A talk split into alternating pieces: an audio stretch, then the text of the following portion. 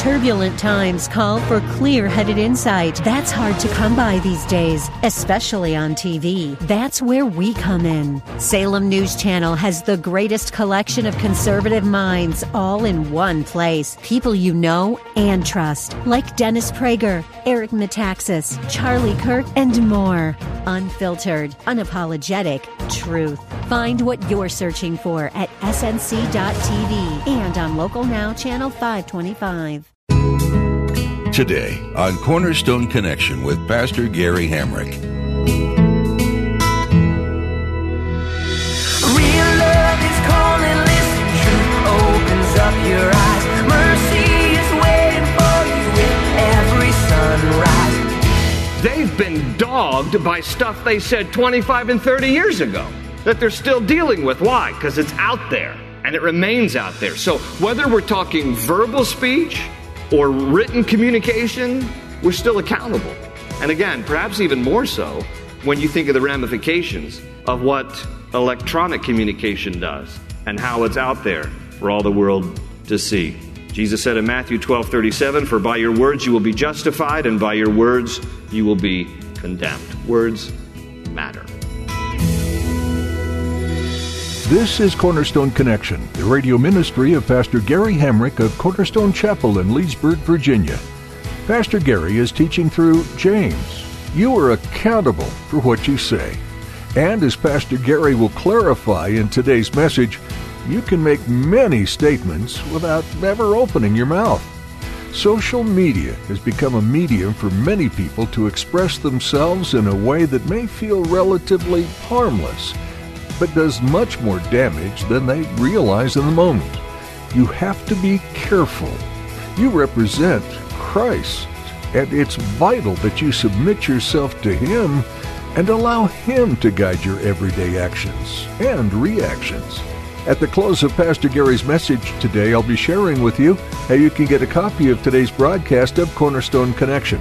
Subscribe to the podcast or get in touch with us. But for now, let's join Pastor Gary in the book of James, chapter 5, with today's edition of Cornerstone Connection.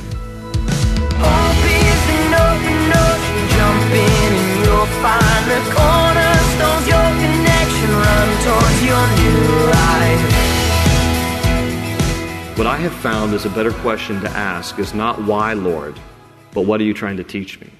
What were you trying to show me? You know, how, how are you trying to grow me? That's what I mean by what are you trying to teach me? There's a multitude of ways that God is trying to reveal himself to us in, in different ways. And sometimes that can only be learned through suffering. I, I don't know about you, but some of the greater lessons I've learned in my life are not in the good times, but in the difficult times.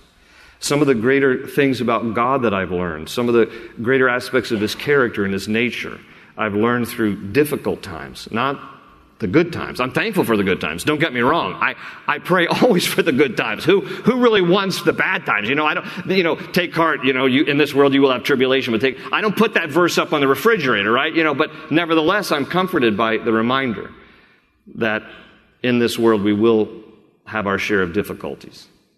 But God is still on the throne. And, and Lord, reveal yourself to me through this difficulty that I might lean into you and understand you better. So, endure suffering is his exhortation to us. Number four, he goes on here to tell us, number four, to speak honestly. To speak honestly. Verse 12. But above all, my brethren, do not swear either by heaven or by earth or with any other oath, but let your yes be yes and your no, no, lest you fall into judgment.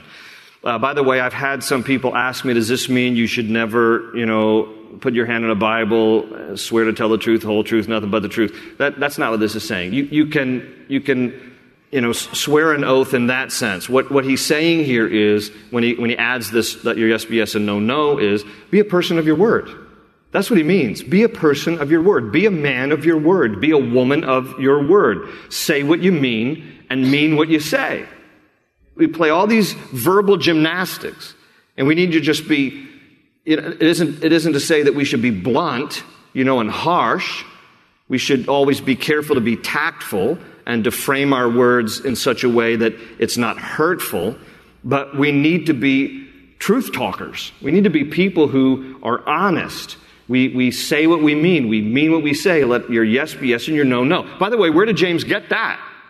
He got it from his half brother Jesus. Because Jesus himself in the Sermon on the Mount said, let your yes be yes and your no, no. And then this is what Jesus adds. James doesn't say this part. But in the rest of the verse, when, when uh, in Matthew chapter 5, Jesus says, let your yes be yes and your no, no. Anything else comes from the evil one. That's challenging. He's saying, Jesus saying, anything other than being honest and truthful and sincere is actually motivated by Satan himself who Jesus said is a liar and the father of lies.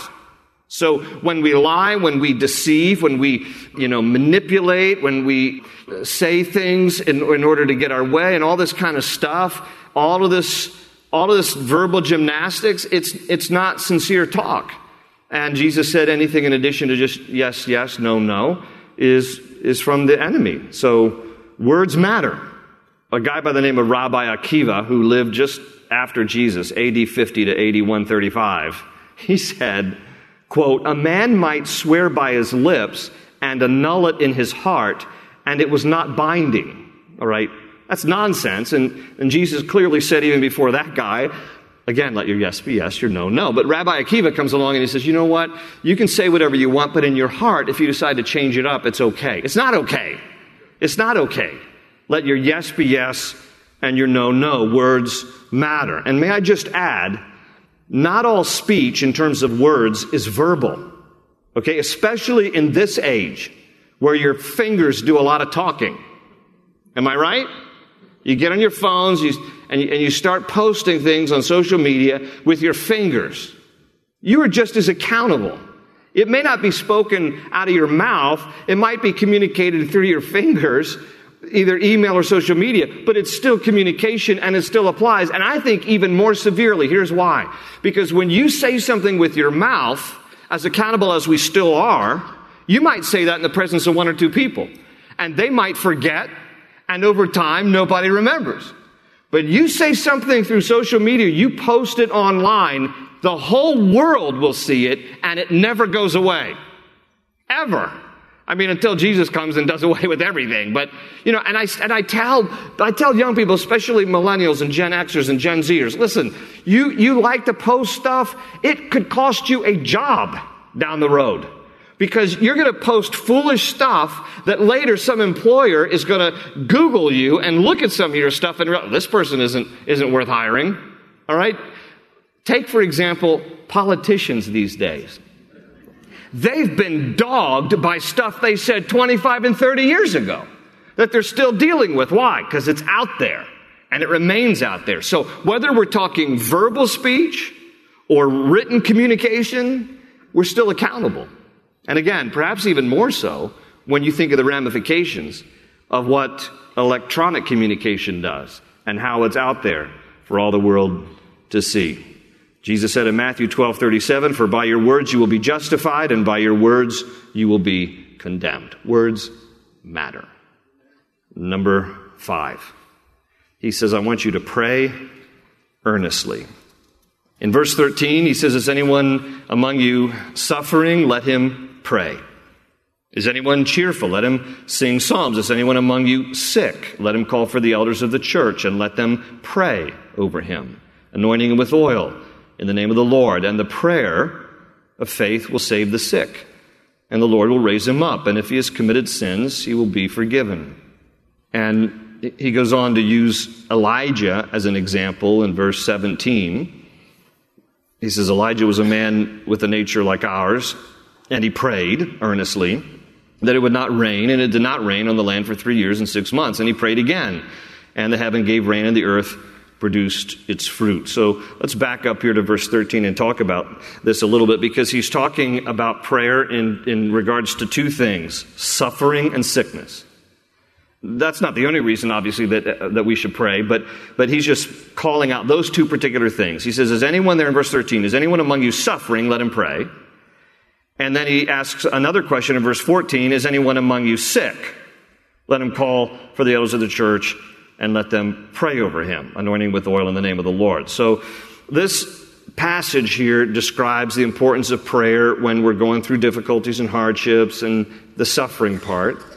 And then it also talks about praying for the sick. And I want to explain this section a little bit because this is something that we practice here at Cornerstone. And I always ask someone before we pray for them if they have a sickness, do they understand what I'm about to do when we get out this little vial of oil? Because James talks here about the elders of the church gathering and praying over someone who was a sick and anointing him or her with oil. And so, um, this, this is something that God has simply prescribed as a method of, um, of, uh, a, of praying for someone who is sick. And, and what he says here through James is if you are suffering in some physical way, some illness, let the elders of the church, elders slash pastors, uh, anoint you with oil and pray over you. Now, there's nothing magic, and by the way, we're talking olive oil, but to be honest with you, it doesn't necessarily have to be. I, one of the guys who was influ- influential in le- leading me to Christ, or at least discipling me in my early years, I've talked about him before. His name was Buck Lewis. He owned the gas station on Main Street in Thurmont, Maryland. He had a third grade education, but he was a man most filled with the Holy Spirit than anybody had ever met, knew his Bible inside and out, and was just a guy who just modeled the love of Christ to me and uh, was just an amazing man. Well, he owns a gas station. He was a mechanic by hand. He had hands the size of catcher's mitts. You know, when you work with your hands, you get these big hands. And he would have people all the time. When Buck got saved, because if you've heard the story before, he was the town drunk. He was like Otis of Mayberry. And when he got saved, everybody heard about Buck Lewis getting saved. And they'd come to his gas station not just to get work on their car and to pump gas, but if they needed prayer, because Buck Lewis was a man of faith. And there were times that I saw Buck Lewis anoint people with oil by pulling a dipstick out of the engine of a car and sliding his fingers across that black oil and anointing people, that's rubbing it on people and praying for them. So, yeah, I mean, just do whatever you need to do, right? There's nothing magical in the oil. Now, we, we use olive oil, and that's probably the context here. Uh, but, you know, th- that's just what Buck would do. And, and then people would get healed too, and they get saved. It was just an amazing thing. But James is giving us, giving us this instruction that there's nothing magical about oil itself, but the oil is symbolic of the Holy Spirit. Oil is symbolic. You know, in the Old Testament, when kings would be anointed, literally, to be set apart as kings, a prophet like Samuel for David would come and pour a, a flask of oil over the head of this king. And the oil was symbolic of the presence of the Lord. And, and so oil is symbolic of God's presence. So when we pray for someone, we anoint them with oil, and we just usually take a dab of it. It's not like we, you know, we drench you. You're not going to leave here sliding, you know, all the way home. It's just we just dab a little bit on our finger and we just gently rub it on your forehead and then and then we pray for you because scripture invites us to do that. Now, I need to say this the topic of healing has become a topic of either, in my opinion, great abuse in terms of the teaching regarding healing or great neglect. So you have, you have some who will say that everybody is always supposed to get healed if you just have enough faith and, and, and, and pray. And you have others who say, you know, nobody gets healed today. That was a thing in the Old Testament, New Testament. And so the only way you get healed today is if, you know, you go to a doctor. And so we, we, thank, we thank God for doctors, but there's no supernatural healing today. So you have both of these extremes. And, you know, the thing about extremes is nobody should live there. All right? If, if you just read your Bibles, you'll live in the balance rather than the extremes. Fact of the matter is, God still does heal people. But He doesn't, listen to me on this, he doesn't always heal everybody the way we think they should be healed. When you look at Scripture, what we find is typically there are three ways that people will be healed medically, miraculously, or eternally. Now, some people don't like that last one. The fact of the matter is, there are some people that God just simply takes home, and that's their healing. Sometimes we think exclusively related to this life and this world that everybody needs to be prolonged to live longer here. And the truth is, sometimes God just takes people home. I don't always understand that. I don't always know why some get healed in this side of heaven and some God chooses to take home. But again, that's part of God's perspective that we don't have. I thank God for doctors and medicine And, and you know, the medical community, um, God certainly uses that to, as part of the healing process of our bodies that He has put within us. The body is an amazing, you know, thing that God has created. And um, so there's that possibility of healing. But the reality is, friends, listen, you look at an example like in John chapter 5. In John chapter 5, the Bible says that Jesus is at the pool of Bethesda. And it says there was a great, King James uses the word throng. It was a great throng, a great multitude, uh, the Bible says, of people who were sick lying around this pool there in Bethesda, which is in the old city of Jerusalem. And I, when we go to Israel, everybody who's been with me to Israel knows that's the Bible study at the Pool of Bethesda, John chapter 5. Because in that scene, the Bible says there's a great multitude. How many does that represent? Hundreds, maybe thousands. The Pool of Bethesda, when I first went to Israel, I thought it was just a little watering trough for animals. It is. It is the, they haven't even unearthed the whole thing. It goes under the Arab quarters, but as much as they've unearthed, it's the size of an Olympic swimming pool. So I want you to imagine hundreds, if not thousands, of people sick around this pool. And the Bible says that there would be times that the waters would be stirred and people would rush in to try to be healed. Now, there's a lot of discussion what's all that about, and some believe that the angel stirred the water and there was healing properties. You know, I pers- personally think that God used some form of, um, you know, His presence to bring healing, you know, before Christ for the sake of people who needed it. Um, but it was a unique thing. Uh, obviously, if nobody was getting healed, then nobody would have been sitting around the pool of Bethesda. So something was happening there where God was supernaturally doing something. That aside, the Bible says that there was one man there who had been an invalid for 38 years. And Jesus stepped over all the other sick people. This is very challenging when you, when you go home and read John chapter 5. A great multitude of sick were there. Jesus healed one and walked away. Okay? He, he healed the one to whom the Father directed him, and he stepped over the others to bring miraculous healing to that one man who had been an invalid for 38 years. Now, why didn't he go around and heal every single person around that pool? Because God's God. And God will sometimes heal miraculously, and sometimes in our lifetime, He will heal medically, and sometimes He just simply heals eternally. That said, you should never stop praying because God might do the miraculous. And we should be people of faith, not faith in the results, that's the danger, but faith in God who is able to do exceedingly abundantly beyond what we could hope or imagine. Amen. And God still does do the miraculous. I hear people sometimes say, why can't we see all these miracles that we saw in the early church in the book of Acts? When you look in the book of Acts, there are about 30 miracles that happen over a period of about 30 years. So, in proportion, I'm sure that there's a lot more of that going on in the world today as God is moving by His Spirit and touching people and healing people. So we believe in the possibility that God still does heal people miraculously today. We don't stop praying for the sick because we believe by faith that God can. Our faith is in Him. And, and yet we leave the results up to the Lord. So pray earnestly.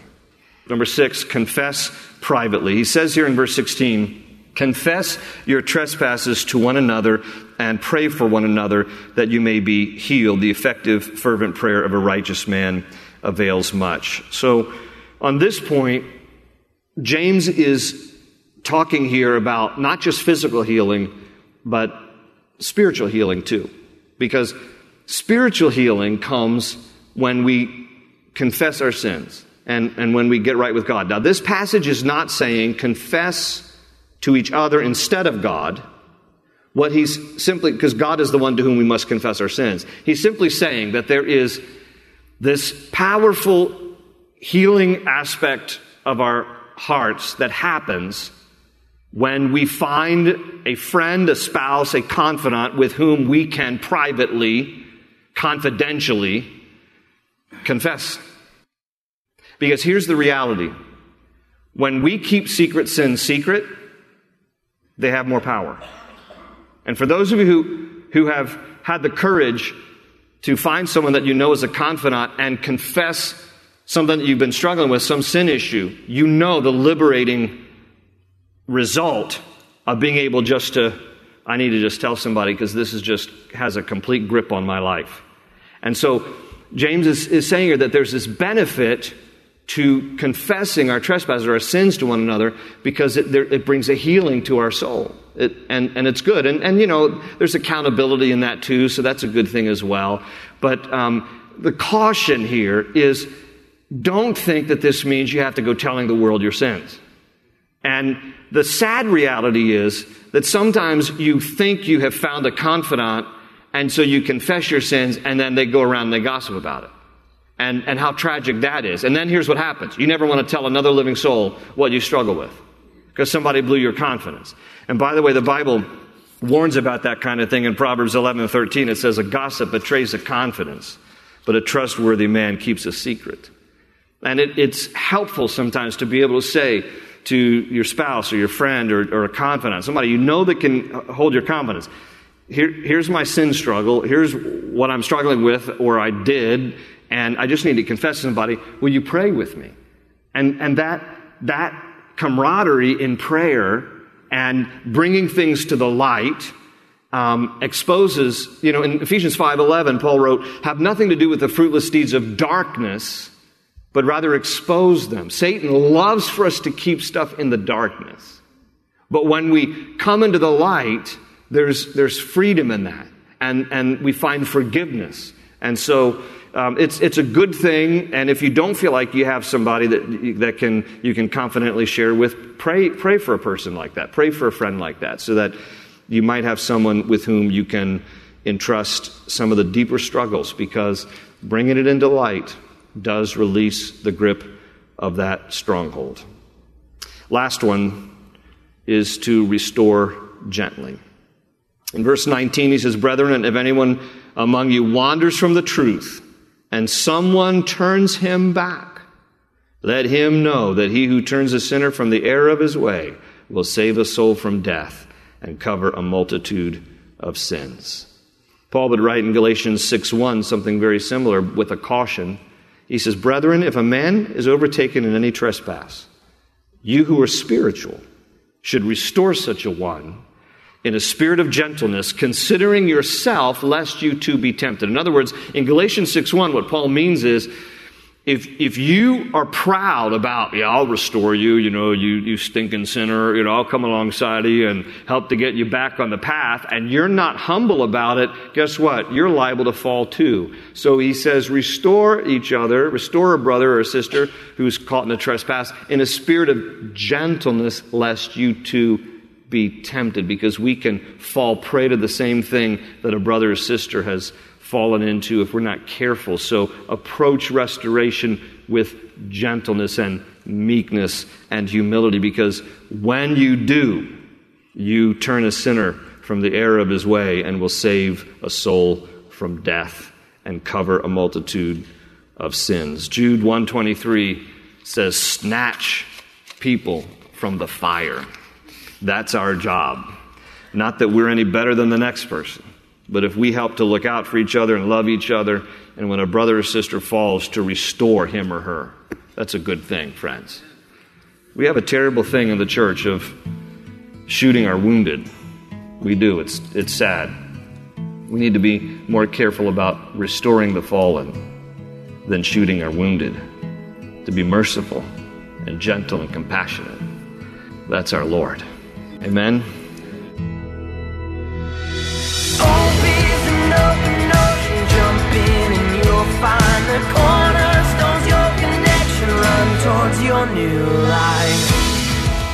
Following Jesus isn't a one time decision. It's a daily choice to put your desires aside and seek your Savior for His opinion. It's determining that your actions are going to reflect what you believe today. It's every morning giving your heart back to God because it can't be about you. The book of James is helpful in that it gives you practical advice on how to do this every day, how to be the hands and feet of Jesus to everyone you meet. We're so glad you took time today to study this New Testament letter with us. If you missed any part of this broadcast or would like to explore more of Pastor Gary's teachings, we invite you to visit cornerstoneconnection.cc. You can also download our mobile app to connect with Scripture whenever and wherever you are. How can we be lifting you up in prayer during this study? Please let us know. We love that we can interact with our listeners and we feel honored to be able to pray for your requests. Give us a call at 703 771 1500. Again, our number is 703 771 1500. We'd love to have you come join us for our weekly gatherings at Cornerstone Chapel. You'll find all the information you need on our website. Again, that's cornerstoneconnection.cc. That's all we have time for. Thanks for tuning in to Cornerstone Connection. They say you're a wandering soul, that you've got no place to go, but still you know